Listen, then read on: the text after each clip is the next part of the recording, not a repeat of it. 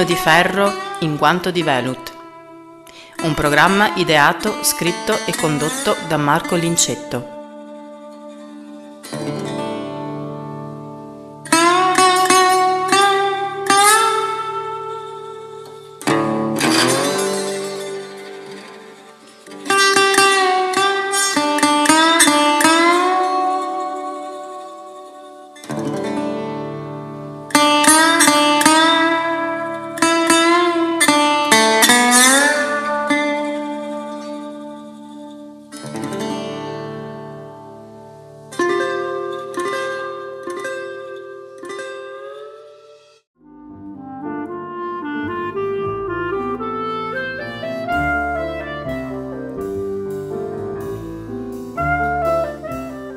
Gianluca Bocci, eh, un nome, una garanzia, uno standard. Premessa, siamo in uno spazio, come vedete, diverso dal consueto studio Velut Luna, è assolutamente il regno dell'hi-fi, qui dal grandissimo Mino di Prinzio, che ovviamente ringraziamo per l'ospitalità in questi due giorni di Bacco, Tabacco e Vinile, la sua storica manifestazione e noi brutalmente approfittiamo per fare quattro chiacchiere e eh, la prima domanda che ti devo fare è relativa assolutamente alla dimensione della comunicazione su YouTube, di cui tu sei un maestro indiscusso.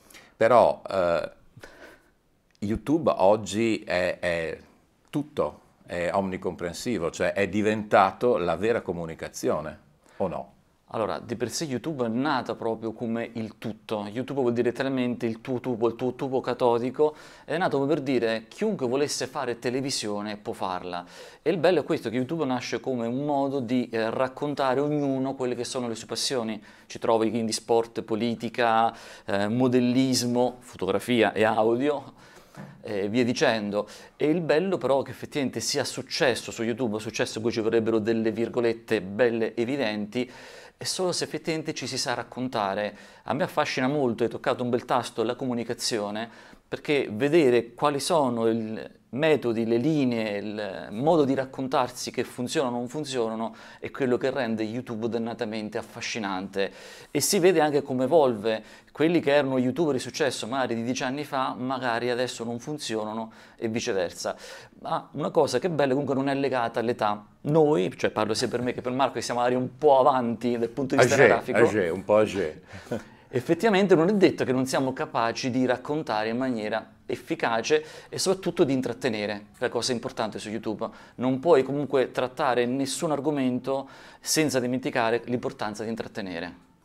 La cosa che eh, mi interessa cercare di capire, perlomeno per quanto è la tua opinione, è proprio eh, addentrandoci nello stile, cioè la mia idea, l'idea che io mi sono fatto anche con la mia esperienza di youtuber, è che alla fine oggi, dopo appunto dieci anni di evoluzione, la gente cerchi l'autenticità, la verità, cioè chi eh, eh, riuscire a comunicare che non stai costruendo una sceneggiatura, non stai dando vita a una sceneggiatura preconfezionata, ma stai raccontando te stesso, bene o male, con le tue passioni.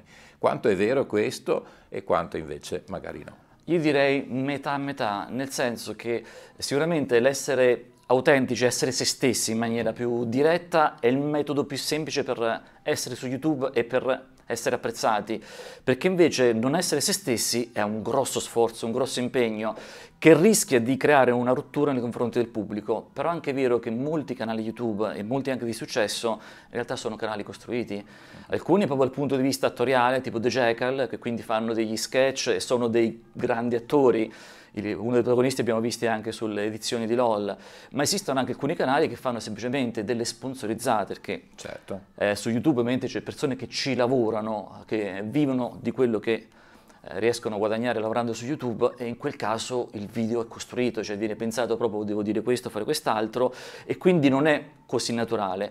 Però alcuni canali vengono apprezzati anche se dietro c'è una vera e propria produzione, quindi lo youtuber di turno in realtà sta recitando copione. Certo, e sono d'accordo ovviamente anche su questo. Altra domanda decisamente spinosa. Eh, YouTube nasce come contenitore, come libero contenitore. queste due parole nel corso del tempo secondo me hanno preso una piega un po' diversa, cioè la percezione, soprattutto negli ultimi 3-4 anni, e non andiamo a riferirci anche alle motivazioni più profonde, io ho avuto l'idea che YouTube sia passato dal contenitore all'editore, visto che, e tu lo sai meglio di me, ci sono sempre più paletti posti alla, scusa se uso un termine pesante, libertà di espressione. Quanto è realmente libero oggi YouTube, quanto non lo è? Allora, di per sé YouTube è un'azienda, è Google, certo. quindi il suo interesse è quello di fatturare avendo, questo è importante, meno rogne possibili per Google. Quindi il creatore di contenuti, YouTube in questo caso, in realtà non è così tutelato e non solo, deve rispettare alcune regole.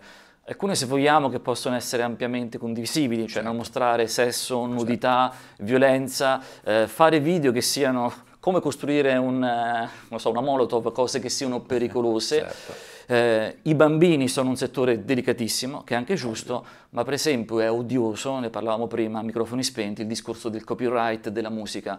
Io voglio fare un video in cui parlo dei miei amati Jethro Tull, non posso far ascoltare Jethro Tull, perché altrimenti non solo non riesco più a prendere quei 4 centesimi che mi dà YouTube, ma rischio che addirittura l'audio venga del tutto annientato. E la cosa triste è che i creatori di contenuti hanno protestato più e più volte, hanno fatto anche le raccolte firme, ma passami il gesto, cioè YouTube o Google se ne è altamente infischiata dicendo questa è la mia casa e voi rispettate le mie regole, perché ovviamente per YouTube è più semplice dire io se trovo un brano e la casa discografica mi dice tu quel brano non lo devi far ascoltare, io il brano te lo muto ed è bruttissimo perché magari se faccio un video di parlato come questo e c'è della musica sottofondo che mi crea problemi, questo video diventerà un video in cui mi vedete solo le labbra muovere e finito lì. Bruttissimo e distruttivo per quello che è il mio lavoro che invece è un valore importante. Certo, secondo me eh, loro hanno preso troppo alla lettera la famosa normativa europea di cui si è largamente discusso quattro anni fa, che gestiva proprio, cioè siamo passati da forse un'eccessiva liberalità, eh, eccessiva disinvoltura nell'utilizzo dei contenuti, che forse succedeva prima, a un dopo invece all'opposto. Quindi c'è questo problema di queste benedette leggi che hanno anche un senso, perché è giusto che un creatore di, di, di, di contenuti artistici, intellettuali sia tutelato, però come dici tu, nel momento in cui tu parli e fai un video che descrivi i tuoi amati Getrotal, alla fine è anche una forma di promozione e pubblicità, magari di un disco esatto. che non esatto. vende da tre anni e quindi lasciateglielo far sentire, anzi ringraziatelo perché vi sta facendo sentire una cosa che magari ve la rilancia pura, vista sì. che insomma dall'alto dei tuoi 100.000 circa e passa eh, utenti. 70.000. 70.000, vabbè, comunque tanti sì. intendo dire, cioè... Eh, non si riesce proprio, l'idea è che non si riesca a trovare, come diceva qualcuno tanti anni fa, la quadra, la quadra ovvero il, il bilanciamento, il corretto bilanciamento fra la gestione del diritto e, e il, il giusto diritto di chi crea il contenuto di potersi esprimere al meglio. È un problema, attenzione, che ho anch'io, perché io ovvio spesso e anzi quasi sempre parlo della mia musica, cioè quando faccio sentire musica faccio sentire la mia ma eh, quando io racconto Tom Waits o i Van der Graaf Generator, ovviamente anche a me piacerebbe molto poterli far sentire, ma sappiamo che non è possibile. Eh, ultima domanda, andiamo okay. velocemente alla conclusione di questa cosa ed è una domanda di una banalità che mi imbarazza. Eh, evoluzione della comunicazione su YouTube. Noi fra, secondo te, fra dieci anni saremo ancora qui a fare queste cose o faremo qualcos'altro o non faremo nulla? Allora, la domanda in realtà non è così banale e in realtà è molto attuale perché già ad oggi YouTube ha avuto un boom comprensibile nel 2020, proprio YouTube a livello mondiale, perché certo. con la pandemia tutti a casa che facciamo? Le persone si sono buttate su varie forme di intrattenimento, videogiochi, serie televisive, YouTube. E negli ultimi anni invece sta crollando, ma non solo perché si è allargata la maglia della pandemia, ma soprattutto perché stanno arrivando nuove piattaforme tipo per live streaming, quindi trasmissione in diretta, c'è Twitch e soprattutto hanno avuto un grandissimo boom quelli che sono i contenuti brevi, il classico TikTok con i reel che poi sono passati su Instagram o gli shorts di YouTube che cerca di recuperare terreno, perché effettivamente diciamo, la comunicazione dipende anche da quello che è il pubblico dall'altra parte e c'è da dire che un pubblico capace di prestare attenzione a un video, i miei video sono minimo 10 minuti, anche i tuoi Marco. Sì, i miei ben più lunghi Sì, spesso. anche io ho superato qualche volta anche 30 minuti e mantenere l'attenzione di un pubblico per 30 minuti è una sfida perché in realtà il pubblico ad oggi e lo vedo anche con le mie figlie che sono un po' la cartina al tornasole, e dura 30 secondi, massimo un minuto. E quindi contenuti corti piacciono di più.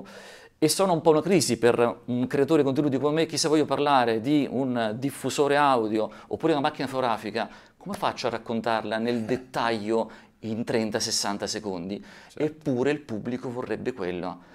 Quindi chi ad oggi vuole fare creatore di contenuti, soprattutto come professione, quindi non può accettare, cioè, come va, va, l'importante è che mi diverto a raccontare. No? Eh no. Se lo fai di lavoro, sì, se continui a divertirti è la cosa ideale, ma devi riuscire ad avere successo di visualizzazioni e via dicendo. E lì è dura, perché devi un pochettino scendere a compromessi, compromessi forti, per seguire quello che il pubblico vuole. Per dire comunque Marco è un mestieraccio se non lo fai di lavoro, perché hai sì. Google YouTube che ti mette i paletti, il pubblico che ti mette i paletti, alla fine stai lì bello incastrato e in Esatto. quel piccolo ricintello devi fare il tuo meglio, E renderlo interessante. che è un bel lavorone.